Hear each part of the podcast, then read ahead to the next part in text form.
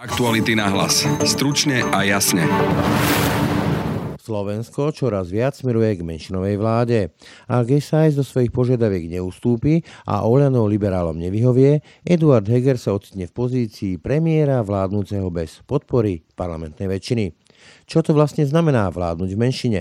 A ako dlho je vôbec takýto model udržateľný?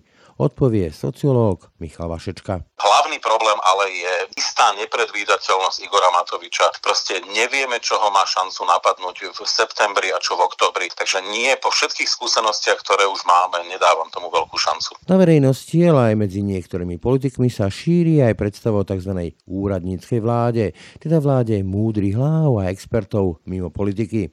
Takýto model však naša ústava vôbec nepozná a akákoľvek vláda sa musí opierať o podporu parlamentnej väčšiny, pripomína ústavný právnik Marian Giba. Každá vláda je závislá od parlamentnej dôvery. V podmienkach našej ústavy neexistuje výnimka. Slovensko smeruje k politickému patu. SAS chce vládu bez Igora Matoviča, čo však Olano striktne odmieta.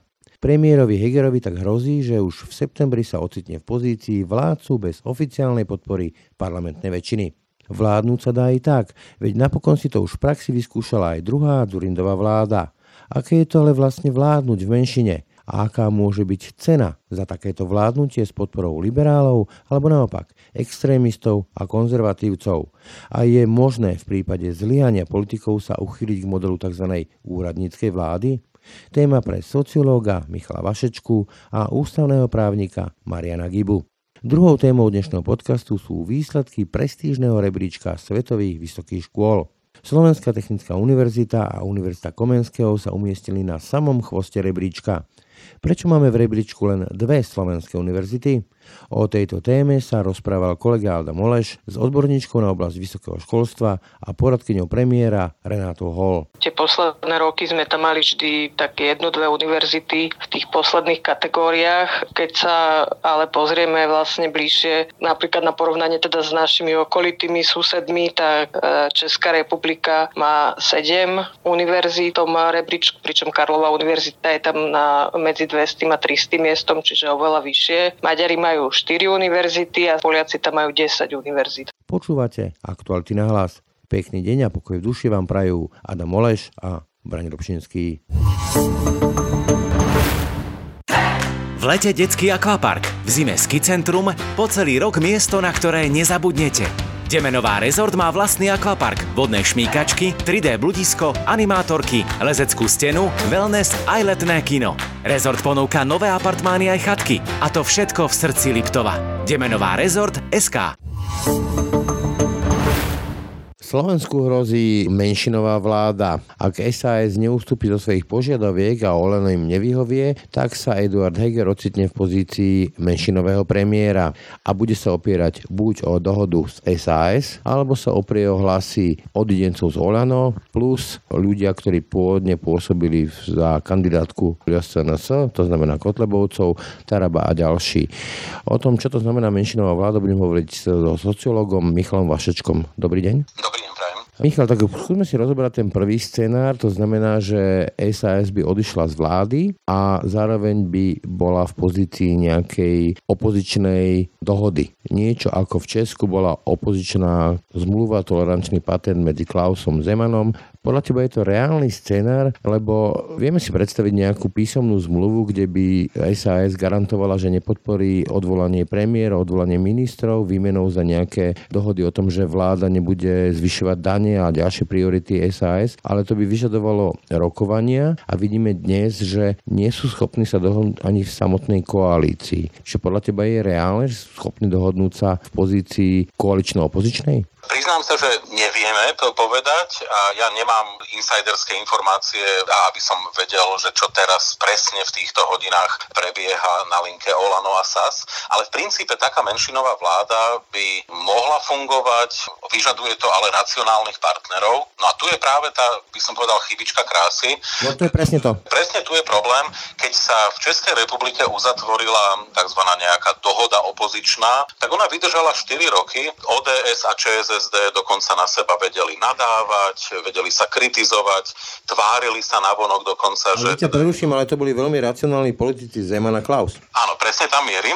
To vydržalo 4 roky. V tomto prípade ja sa bojím, že aj keby to tak od septembra fungovalo, tak dlho to nevydrží a keď mám byť veľký optimista, tak najneskôr pri tvorbe rozpočtu na rok 2023 a jeho schvalovaní by prišlo k nejakému výbuchu veľkému, pretože bohužiaľ máme už skúsenosť s Igorom Matovičom, ktorý prináša svoje témy dokonca bez toho, aby informoval samotné Olano, správa sa ako majiteľ tej strany alebo tej SROčky, ktorá teda sa v podstate tvári, že je politická strana. No a bojím sa, že tým pádom by to dlho nevydržalo. Takže áno, je to nejaké prechodné riešenie, ale v podstate na týždňa alebo mesiace. Navyše je tam také pokušenie, že vlastne Olano môže tancovať na dvoch roboch, poviem to takto pateticky. Na jednej strane ako dohody z SAS, na druhej strane dohody s Tarabom a Kufovcami a Čepčekom a Hatrakou a tak ďalej, ako keby vydierať jedných druhými, to ale asi nie je veľmi udržateľné. Áno, to samozrejme, ja som to ani nespomínal, pretože nepovažujem to za úplne to kľúčové, za, lebo treba vždy ísť po podstate a aj keď takto by sa dalo chvíľu hrať, alebo skôr by som povedal ad hoc pri niektorých veľmi konkrétnych hlasovaniach to prežiť ako vláda, tak um, nemyslím si, že to je dlhodobé. Hlavný problém ale je istá nepredvídateľnosť Igora Matoviča. Proste nevieme, čo ho má šancu napadnúť v septembri a čo v oktobri. Takže nie po všetkých skúsenostiach, ktoré už máme, nedávam tomu veľkú šancu. Druhým možným scénárom je, že by sa vláda Eduarda Hegera oprela o odidencov z Olano, hovorím Romana Tabák, Čepček a ďalší, Hatráková, plus, ale by potrebovali aj hlasy ľudí, ktorí pôvodne kandidovali na kandidátke Kotlebovcov, to znamená Taraba a Kufovci. Ak by sa opierali o hlasy týchto ľudí, bola by to vláda postavená na hlasoch extrémistov? Ak by k tomuto došlo, ja to považujem za veľmi nešťastné riešenie a poviem hneď niekoľko dôvodov. Najprv začnem históriou. Historicky túto skúsenosť slovenskí konzervatívci už majú za sebou. Veľmi priateľsky poviem, že v slovenskej ľudovej strane v 20. a 30. rokoch boli rôzne smery. Bol tam smer kresťanský, ktorý sa snažil prinášať, nenazval by som ich kresťanskí demokrati, ale boli to ľudia, ktorí chceli prinášať kresťanské témy do politiky, boli tam silní klerikáli, boli tam také polofašistické sily. Bola toho všeho chuť, lebo to bola naozaj veľká ľudová strana. Od Sidora po Tuku, hej? Áno, a oni sa postupne, ako vznikol slovenský štát, začali teda prikláňať stále pôvodne k úplne marginálnej časti, veľmi radikálnej, fašistickej. A vieme, kde to skončilo. Bohužiaľ to skončilo deportáciami Židov, holokaustom, skončilo to poslaním slovenských vojakov na východnú frontu, skončilo to vlastne mimoriadne trápne, ten režim sa diskvalifikoval po všetkých stránkach. A mnoho konzervatívcov, keď ich mám nazvať takto, by som povedal moderne dnes, ktorí ktorí boli priateľskí k tomu slovenskému štátu, tak sa vlastne seba diskvalifikovali spolu s tým štátom a spolu s tými fašistickými silami, ktoré ich zhltli. A toto je presne skúsenosť, ktorú už slovenskí konzervatívci majú za sebou, že ich ľudáci v tom negatívnom slova zmysle vlastne zhltli a usmernili tam, kam chceli. Takže tento typ kompromisu s nimi je historicky nebezpečný. Po druhé, je to nebezpečné preto, pretože sa prekročí ďalšia červená čiara, že sa vlastne vytvorí vytvorí vláda s tichou alebo dokonca už vlastne aj pomerne otvorenou podporou klerikálnych polofašistických síl a Slovensko sa opäť ďalej posunie v tom, čo je možné. Ja iba pripomeniem, na začiatku 90. rokov ešte aj niektorí ľudia, ktorí boli v SNS, Slovenskej národnej strane, boli považovaní za naprosto nepriateľných pre demokratickú politiku a boli tak vnímaní aj konzervatívnymi silami, napríklad vtedy ľuďmi v KDH. A my sa dnes posúvame spôsobom, ktorý, ktorý je nebývalý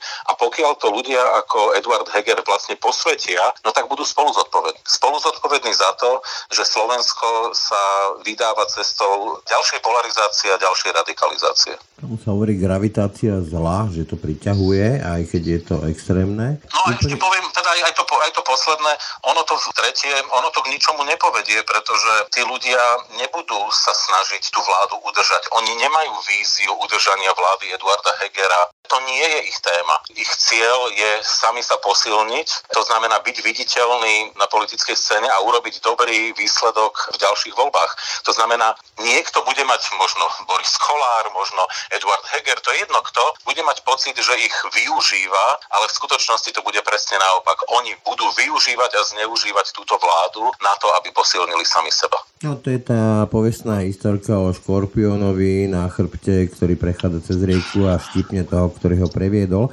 Ale povedzme si to úplne jasne. Ak by vláda Eduarda Hegera bola postavená na podpore ľudí ako Taraba a podobní, ktorí pochádzali pôvodne z kandidátky LSNS, bola by to vláda, ktorá je postavená na podpore fašistov, čiže fašistická vláda? Možno by som nepoužíval tie silné slova fašistická vláda, ale áno, bola by to vláda, ktorá je podporená extrémistickými silami a bola by to vláda, ktorej by úplne kľudne mohli ešte aj tí, čo boli kritizovaní Olano za napríklad koketovanie v minulosti s rôznymi radikálnymi silami a radikálnymi myšlienkami, tak zrazu bohužiaľ by bolo treba povedať, že ak by prišlo ku kritike takejto vláde, aj zo strany veľmi problematickej opozície dnes v podobe Smeru, taká kritika by bola úplne oprávnená. A znovu treba pripomenúť, že bolo to aj Olano, ktoré silne kritizovalo Fica za jeho spoluprácu alebo isté koketovanie z, práve z LSNS. A to nie je tak dávno, to sa dá veľmi ľahko dohľadať, to, sú, to ani nie sú roky, to sú mesiace. Môžu byť ľudia v Olano, ktorí nemajú problém, povedzme, že mať hodnotové prieniky s Kotobovcami. Spomínam si na svoj rozhovor s pani Hátrakovou, ktorá videla hodnotové prieniky s Kotlebovcami. Ale sú tam aj tzv. liberálne krídlo, i keď trošku vyfúčalo v prípade pána Stančíka napríklad a tak ďalej. Tam nie je zdroj nestability, že v istom okamihu by si títo ľudia povedali, že už nechcú byť spájani s ľuďmi ako Taraba a podobný a Belusky a ich podporou? Že by sa to rozpadlo kvôli tomuto? O tomto sa dnes veľa hovorí. To pôvodne tzv. prohegerovské krídlo, alebo niekto to nazýva liberálne krídlo, sa postupne limitne e, zmenšovalo. Dovolím si pripomenúť, že pred rokom a pol, keď Eduard Heger sa stal premiérom, sa vlastne hovorilo, že na jeho strane by teoreticky mohlo byť viac ako polovica klubu Olano. Postupne teda sme zisťovali, že to tak nebude celkom. Dnes sa bavíme maximálne o 7 ľuďoch, to asi viac nebude. No a tam nevieme, že nakoľko oni budú náchylní sa vzbúriť, keďže vlastne to by teoreticky znamená, nie teoreticky, ale prakticky to, že nebudú na ďalšej kandidátke Olano. No a tiež nevieme, priznám sa, že nakoľko v Olano sa využíva to, čo v niektorých iných politických stranách v minulosti sa dialo, to znamená isté vydierania rôznymi nahrávkami, rôznymi znalosťami súkromného života. Neviem, či to tak je, ale ak by to tak bolo, tak nebolo by to prvýkrát v histórii slovenského parlamentarizmu. No napokon že... mali sme tu kupovanie poslancov, prešetrovanie políciu ešte za druhej Dzurindovej vlády, ktorá stala na pánovi Polkovi, pánovi Jarovevi z KSS a podobne, takže to poznáme toto. Ale chcem sa spýtať, Eduard Heger, ktorý chodí po Európe, hovorí o tom, aký sme prozápadní a ako stojíme za Ukrajinou a tak ďalej. Je to človek, ktorý by bol ochotný dlhodobo stáť na hlasoch ľudí ako Taraba? Domnievam sa, že dlhodobo nie. Akurát je tam problém s definíciou situácie ja sa obávam, že práve ľudia, ktorí sa hlásia ku konzervativizmu, si nedefinujú ľudí zo strany život, alebo konec koncov by som povedal toho najdôležitejšieho z rodiny Kufovcov, ktorý teda sa celkom príkladne vraj v minulosti staralo o rôznych ľudí na spíši. tak nie, áno, myslím tak, ale nie som si úplne istý, že oni si ich definujú ako extrémistické klerikálne sily. A v tom je vlastne problém, že oni povedia áno, oni síce možno kandidovali na kandidátke LS SNS, ale toto nikdy v skutočnosti neboli Kotlebovci. To je sila, ktorá je iba silne konzervatívna, no, možno konzervatívnejšia ako my. Len ja toto, ja toto celkom neberiem, pretože ja teda musím povedať, že to, čo prinášajú ľudia ako pán Taraba do parlamentu, tak ja tam vidím mimoriadne silné neoludácké momenty. Skutočne toto už raz na Slovensku bolo.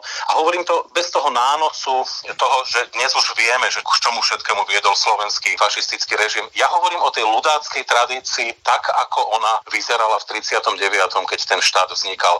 Autoritárska, protizápadná, protimenšinová, v princípe aj dokonca v niektorých momentoch antisemická, no vtedy určite dnes potenciálne vlastne tiež politika, ktorá vlastne ako nemá víziu posúvania Slovenska k modernej krajine, ale naopak skôr naspäť konzervovanie toho, čo ešte zostalo zo z, tých, z ich pohľadu starých dobrých čias. Ale má nepriateľov, čiže vraciame sa? V tomto zmysle, presne ako sa pýtate, ja si myslím, že v tomto zmysle je to regres a regres, ktorý asi viacerých ľudí prekvapuje bez ohľadu na to, či sa sami deklarujú ako liberálni alebo konzervatívni, pretože skutoční kresťanskí demokrati sa veľmi ťažko vedia stotožniť s cieľmi a politikou, ktorú, ktorú razia ľudia z LSNS, ľudia od KUFu a podobne. V každom prípade menšinová vláda vyžaduje značný politický cít, skúsenosť a manažment. Mikuláš Zurinda toho bol svetkom, alebo teda účastníkom, že dokázal to zmanéžovať nejakú dlhšiu dobu. Podľa vás sú toto ľudia, Heger, Matovič, Sulík a ďalší, ktorí majú takýto politický cít a management, aby dokázali dlhodobejšie zvládať menšinovú vládu, alebo je to niečo, čo sa rozpadne jednoducho kvôli neschopnosti manažovať politickú realitu v priebehu pár mesiacov? Nie, vyššie menovaní páni nemajú tento cit Určite premiér Heger najviac e, snaží sa tancovať, by som povedal, na rozžeravenej nejakej železnej ploche, ale, ale aj tomu úplne nejde. Tí ostatní v tomto zmysle tú hru skôr kazia. Ale dá sa s tým prežiť niekoľko týždňov, niekoľko mesiacov, o, to, o tom nepochybujem, pretože tá situácia už teraz je vážna. Ja ale by som za štandardných okolností, v ktorých ale Slovensko nežije, by som tvrdil, že málo kedy situácia bola tak tehotná nejakou úradníckou vládou ako teraz. Viem, že k tomu nepríde, nie som naivný, ale za iných okolností a v inej krajine by to bolo veľmi dobré riešenie, pretože všetci by si mohli pred voľbami oddychnúť, a vláda by mohla riešiť veci bez politikárčenia. Obávam sa, že by mohla byť aj dokonca veľmi populárna, pretože by, ako sa hovorí medzi mladými ľuďmi, ukludnil by sa hormón, ale nepríde k tomu, pretože to by zrazu ukázalo celú politickú elitu v nesmierne zlej farbe a ona by bola navyše odstavená od moci a teda tiež treba povedať s istou dávkou cynizmu aj od toku peňazí. Znamená to, že už máme v redakciách stavať predvolebné štúdia? Ťažko sa to určuje. Ja som presvedčený, že to nedoklepe tá vláda až do jary alebo skorej jary 2024, ale kedy to bude, je ťa ťažké predvídať. Logika toho, ako o tom hovoríme teraz, hovorí o tom, že by to úplne kľudne mohlo prísť na jar 2023 parlamentnej voľby, ale nevieme, čo sa stane, pretože tá situácia je mimoriadne nepredvídateľná a navyše aj v týchto dňoch a hodinách sa mení v tom, že počujeme veľmi pozitívne hlasy z OSAS, pozitívne hlasy z Olano, ktoré hovoria, veď sa to nejako poddá. A ja by som mal aj, aj mal tendenciu tomu veriť, len stále je tam jeden najdôležitejší faktor a to je naprosta nepredvídateľnosť Igora Matoviča. A vzhľadom na ňu ja tvrdím, že skôr alebo neskôr sa k nejakým novým voľbám, teda predčasným, dopracujeme. Toľko analýza sociológa Michala Vašečku. Ďakujem za rozhovor. Ďakujem veľmi pekne. Na Slovensku sa veľmi skloňuje v laickej verejnosti téma úradníckej vlády. Spomína sa najmä Česko ako veľmi úspešný model úradníckej vlády. O právnych aspektoch takéhoto modelu, teda úradníckej vlády, prípadne menšinovej vlády, budem hovoriť e, s Marianom Gibom, ústavným právnikom z právnickej fakulty Univerzity Komenského a poradcom prezidentky Zuzany Čaputovej. Dobrý deň. Dobrý deň. Takže pán Giba, z toho právneho hľadiska, pozná náš právny systém vôbec niečo také, ako je úradnícka vláda? Žiadna ústava nepracuje s pojmom úradnícka vláda. Úradnícka vláda je niečo, čo sa môže zmestiť do ústavy, do rámca v západe každej ústavy, ktorá je postavená na princípoch parlamentnej formy vlády, ale ústava ten pojem nepoužíva. Keď sa hovorí o tom, že vláda je úradnícka, tak sa tým chce povedať alebo popísať tá situácia, keď sa vláda výnimočne nevytvára predstaviteľov parlamentných politických strán, ale vytvára sa z ľudí, ktorí sú mimo politiky, čiže sú odborníci alebo úradníci v zmysle, že nie sú politici. Hovorí sa vláda odborníkov alebo úradnícka vláda, teda zložená z ľudí, ktorí sú odborníkmi na rezorty, ktoré vo vláde sú a treba ich obsadiť a nie sú vyberaní z radou politických strán. Ale stále platí, a to je veľmi dôležitá úplne kľúčová vec v celej tejto debate, že každá vláda, či má pri čiastok úradnícka alebo iná, v režime našej ústavy musí do 30 dní od svojho vymenovania predstúpiť pred Národnú radu a požiadať o vyslovenie dôvery. A keď dôveru nedostane, musí byť odvolaná. A teda aj úradnícka vláda, ak sa vytvára, tak sa nevytvára tak, že si prezident zmyslí, že ju vytvorí, ale vytvára sa na základe dohody medzi hlavou štátu a predstaviteľmi parlamentných politických strán prvý predpoklad je, že musí odísť stará vláda, musí bude byť vyslovená nedôvera alebo podať demisiu. A až keď sa toto stane, tak sa bavíme o hľadaní novej vlády a pokiaľ v takej situácii povedia predstavitelia parlamentných strán, že my nie sme schopní alebo ochotní zložiť štandardnú politickú vládu, tak nájdime si teda odborníkov, vy ich pani prezidentka vymenujte a my budeme ochotní im vysloviť dôveru, ak teda sa vieme dohodnúť na tom, že tá vláda bude vyzerať tak a tak. Toto je zhruba princíp úradníckej vlády. Čiže keď to veľmi zjednoduším, síce vo vláde môžu sedieť osobnosti, experti, akoľvek to nazvem, mimo parlamentných strán, mimo politiky, ale v každom prípade tá vláda v úvodovkách vysí na šnúrkach parlamentnej väčšiny a musí vysieť každá vláda je závislá od parlamentnej dôvery.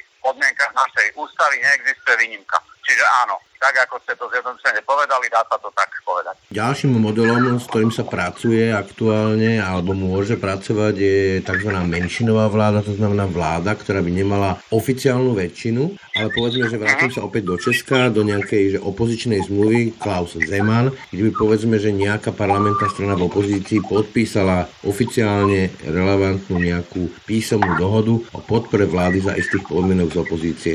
To je tiež ústavný model. No aj to je model, ktorý tiež nenájdeme napísaný v ústave, ale ktorý sa do rámca ústavy zmestí. A to je opäť len dôsledkom faktu, že aj tá menšinová vláda potrebuje dôveru parlamentu, čiže aj ona potrebuje mať nejakú formu väčšiny, ktorá ju bude tolerovať, hoci nebude participovať celá na jej vládnutí. To je menšinová vláda. Teda áno, to je tiež možné, ale aj tu je predpokladom nejaká dohoda v rámci parlamentu, že časť politických strán bude priamo vo vládnej koalícii, ale dohromady nemajú väčšinu ale majú nejakú ďalšiu stranu alebo strany, ktoré sú ochotné ich za dohodnutých podmienok podporovať a spolu dokopy tú väčšinu majú. Úplne. Lebo nemá význam, aby vláda vládla e, a nebola by schopná nič presadzovať, alebo ani len dostať dôveru. Úplne na záver sa ešte vrátim k takému modelu, povedzme, že keď padla vláda Ivety Radičovej, alebo zase v Česku, to využíval prezident Zeman svojho času, vláda v demisii. To znamená, že vláda by padla, pretože by jej bola vyslovená nedôvera a v takom prípade ale stále zostáva až do zostavenia nejakej novej vlády, do predčasných volieb, do volieb a v takom prípade má nejakým spôsobom ústavne obmedzený mandát?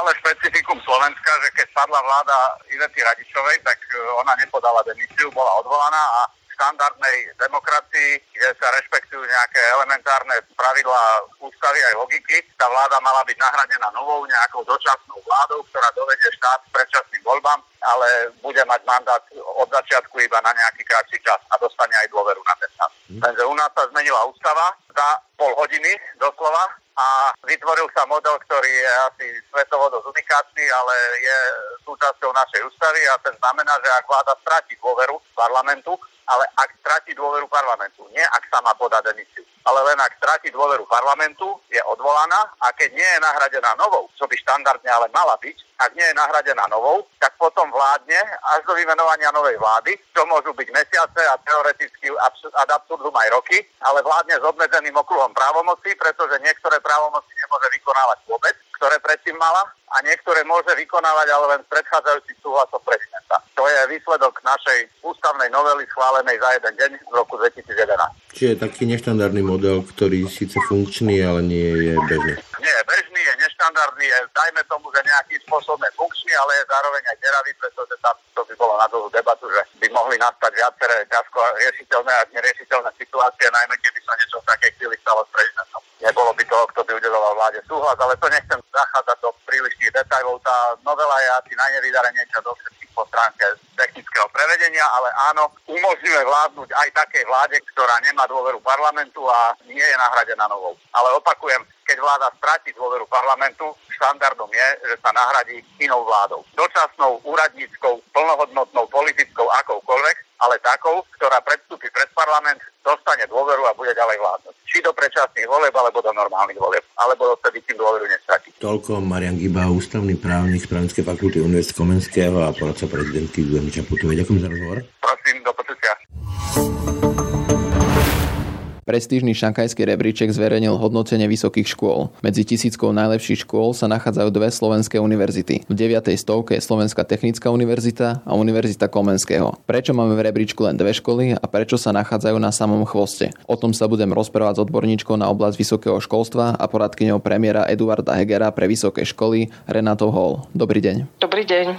Ako hodnotíte najnovšie výsledky z prestížneho šangajského rebríčka? Z môjho pohľadu je to vlastne taká, taký stabilný výsledok výsledok relatívne, že tie posledné roky sme tam mali vždy také jednu, dve univerzity v tých posledných kategóriách. Keď sa ale pozrieme vlastne bližšie napríklad na porovnanie teda s našimi okolitými susedmi, tak e, Česká republika má sedem univerzít e, v tom rebríčku, pričom Karlova univerzita je tam na medzi 200 a 300 miestom, čiže oveľa vyššie. Celkovo z tých siedmých českých univerzít sú, sú štyri vyššie ako tie naše dve. Maďari majú 4 4 univerzity a z nich 3 sú vyššie ako tí naši a Poliaci tam majú 10 univerzít a z nich 3 vyššie ako naše. Takže vlastne v porovnaní s susedmi tam máme oveľa menej, teda menšie zastúpenie, aj keď sú to väčšie krajiny, to treba priznať, ale teda nevidím tu nejaký, zásad, nejaký zásadný posun či zmenu oproti minulým uh, rokom. Aký je momentálny stav našich vysokých škôl a kde sa to možno uberá? Pre porovnanie spomeniem tú Univerzitu Komenského, ktorá bola pred dvoma rokmi ešte v rebríčku v prvej 700,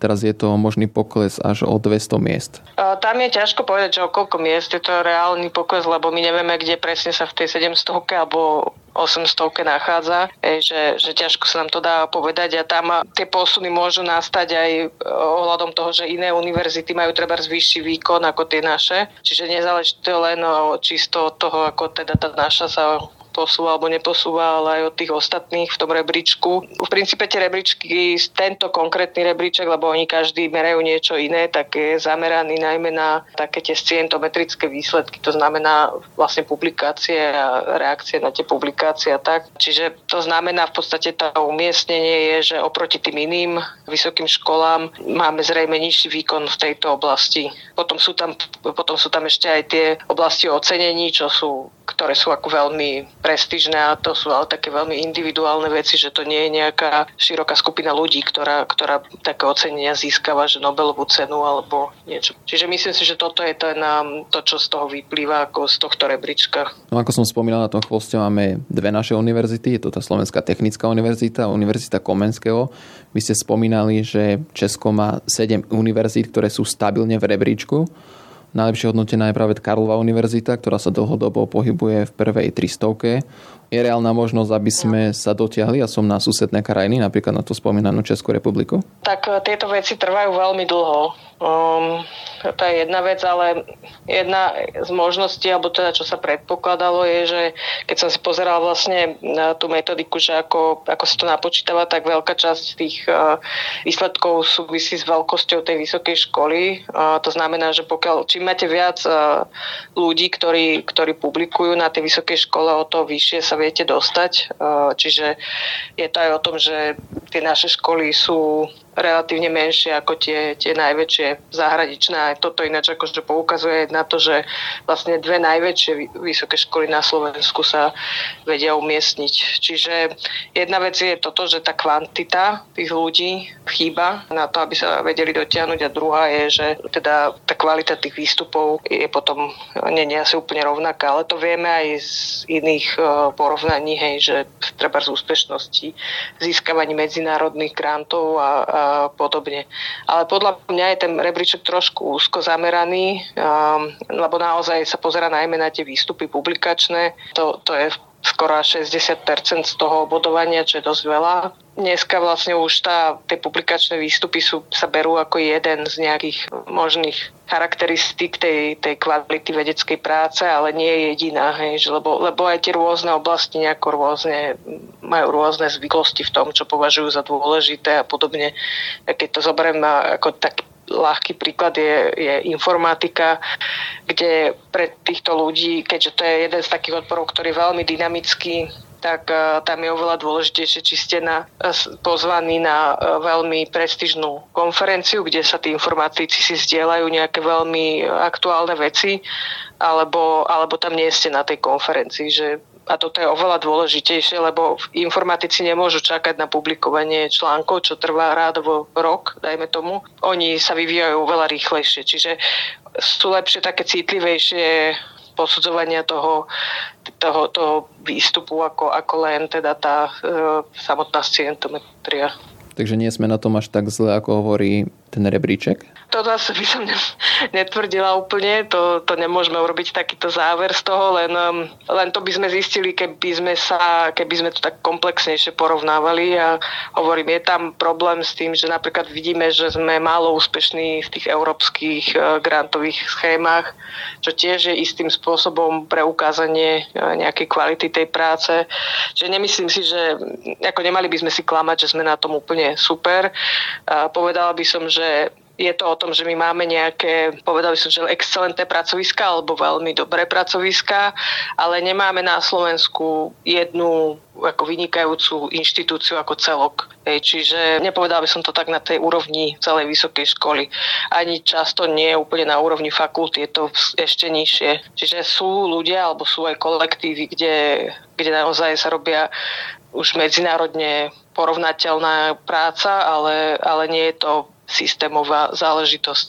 No a tu samozrejme treba povedať vždycky je to B a to je vlastne ten, to financovanie, kde naše vysoké školy viac menej čelia kráteniu rozpočtu dva roky po sebe s plánovaným ďalším krátením na budúci rok, pričom celkovo u nás to financovanie je oveľa nižšie ako v zahraničí a bez toho to ani tie zázraky sa robiť veľmi nedajú, takže je to taký komplexnejší problém. Politici často hovoria o školstve ako priorite, hlavne pred voľbami, ale máme veľké problémy s tým financovaním, ako ste spomínali. Ako sa to najviac odráža v tom našom školstve a čo by mohlo zmeniť lepšie financovanie? Tak e, tam ide jednak o nejakú nejaké množstvo tých prostredkov, čiže mali by sme sa snažiť priblížiť e, minimálne krajinám, ktoré sú nám podobné v tom ekonomickom vývoji. Dajme tomu, že podľa mňa nie je úplne férové treba nás porovnávať s Rakúskom alebo s Nemeckom. Toto zase ako nemôžeme preskočiť e, nejaké vývojové štádia, ale my zaostávame v tom financovaní aj za tými ostatnými treba susediacimi krajinami. Čiže jedna vec je ten objem a druhá vec je stabilita. Ja som ešte v rámci projektu teda Rozum robila prieskum aj s našimi vedcami pôsobiacimi v zahraničí a toto bola jedna z dôležitých, dôležitých aspektov, že vlastne my keď aj robíme nejaké schémy na to, aby sme ich treba prilákali späť, tak um, im nestačí, že jednorázovo dostanú, nie že nestačí, že im je to málo, ale že pre nich nie je atraktívne, že jednorázovo treba dostanú nejaké peniaze, oni by ich chceli, keďže chcú robiť e, tú svoju vedeckú činnosť, mať istotu, že bude nejaké dlhodobo stabilné to financovanie. A to sa na Slovensku nedieje, tu sú veľké výkyvy uh, vlastne v tom, koľko treba ide aj na vedecké granty, sa to mení medzi rokmi a tak, takže toto, je, toto není pre tých ľudí, ktorých to naozaj zaujíma, baví až tak atraktívne prostredie. Takže aj ten objem, aj tá stabilita toho financovania sú veľmi dôležité. Slovensko ďalej trápi aj dlhodobo odchod študentov do zahraničia. Ako možno zabrániť to, aby, aby nám študenti neodchádzali, keďže zvyčajne po skončení štúdia aj ostanú v tej danej krajine? Čo je teda potrebné urobiť, aby sme ich presvedčili, aby ostali na Slovensku? Tak pre študentov sú podľa môjho názoru tento trip rebríčka nie je až tak eh, výpovedný, lebo ten je naozaj zameraný na elitnú vedu, alebo čo, tak tá je zaujímavá možno pre tých, ktorí idú na doktorantské štúdium, ale pre tých bežných študentov je to skôr o tej kvalite samotného štúdia ako takého, o tom, či ich tá škola pripravuje na trh práce alebo nie tom projekte, o ktorý som už spomínala, tam sme robili vlastne prieskum aj medzi našimi študentmi v zahraničí. Jednak sme mali fokusové skupiny s nimi a potom sme robili aj dotazníkový prieskum a, a v princípe ich zaujímajú teda skôr takéto veci. Čiže aby sa vedeli uplatiť po tej škole, zaujíma ich aj to, že aký majú treba tí učiteľia vzťah k študentom a tam nám to vychádzalo, že, že, je to také, že, že aj tam boli významné rozdiely, že či ich berú na nejakej partnerskej báze, či vôbec vedia kto sú tí študenti, alebo sú to nejaké anonimné čísla pre nich. Čiže to aj taký ten, tá otázka prístupu. Čiže myslím si, že jedna vec je to, že, že by sa mali zlepšiť podmienky pre tých študentov. To je k tomu odchodu a oni vlastne si medzi sebou vymieňajú tú informáciu, že kde sa dobre študuje, dajme tomu, hej, že, že oni to vedia, s tým, že treba aj hovoriť, že učiteľia vlastne tým, že u nás sa kladie dôraz hlavne na tieto vedecké výstupy, keď už pri odmeňovaní, tak tí učiteľia ani ne, ne, ako proste, keď si chcú zarobiť, tak ani nie sú motivovaní až tak uh, ako finančne a časovo, aby trávili tak veľa času treba s tou výučbou, hej, že úplne logicky sa musia sústrediť na to, za čo si zarobia a to není výučba. Ako oni si zarobia za to, že majú tú hlavu, ale nie ako tie hlavy učia, hej, čiže počíta sa to na hlavy, ale už nie je kvalita toho. Čiže podľa mňa treba sa zamerať viac na na tú kvalitu výučby. No a potom je tá druhá časť, ten návrat po skončení školy. Tak tam ja vnímam trošku takú informačnú asymetriu, že a to je už aj do takého, by som povedala, že oblasť zamestnávateľov, že ne, neúplne sa snažia nejak systematicky udržiavať kontakt s tými študentmi v zahraničí a pomerne jednoduché je aspoň s tými v tých e, v Čechách alebo v Rakúsku alebo v Nemecku, aspoň v týchto blízkych štátoch vlastne zapájať ich už počas štúdia do nejakých projektov a podobne ako snažiť sa ich sem zlákať po skončení školy je veľmi neskoro. Oni už väčšinou sú rozchytaní a už majú nejaký plán, čiže, čiže ak chceme, aby sa vrátili, čo je dobré, že v princípe to, že odchádzajú až také zle nie je, ale to, že sa nevracajú je veľmi zle, tak uh, treba s nimi pracovať. A teda nielen zamestnávateľia teraz v komerčnom sektore, ale ani štát treba uh, nerobí až tak veľa preto, aby, aby vlastne treba sa na tie pozície v štátnej verejnej správe sa ich snažil prilákať. Čiže aj tu je taká, taká rezerva. Na úrade vlády sú nejaké aktivity, ktoré, ktoré budú k tomuto smerovať, tak uh, snáď sa podarí niečo na tomto zmeniť, lebo toto si myslím, že uh, veľa tých študentov je aj, keď sme sa pýtali, že čo by bolo dôvodom na vrátenie sa, tak buď hovorí to, že chcú ako keby skvalitniť tú svoju oblasť poznania, alebo že chcú pomôcť krajine. Čiže oni majú ako nejakú takú predstavu, že toto by chceli urobiť, že potrebujú na to aj tú príležitosť a keďže je to tak veľká skupina ľudí, tak myslím, že je to veľmi dôležitá vec ktorou by sme sa mali zaoberať. Ja ďakujem za rozhovor odborníčke na oblasť vysokého školstva a poradkyne premiéra Eduarda Hegera pre vysoké školy Renáte Ho. Ďakujem aj ja veľmi pekne. Tak to boli dnešné aktuality na hlas. Pekný zvyšok dňa a pokoj v duši praje. Brane Robšinský. Aktuality na hlas. Stručne a jasne.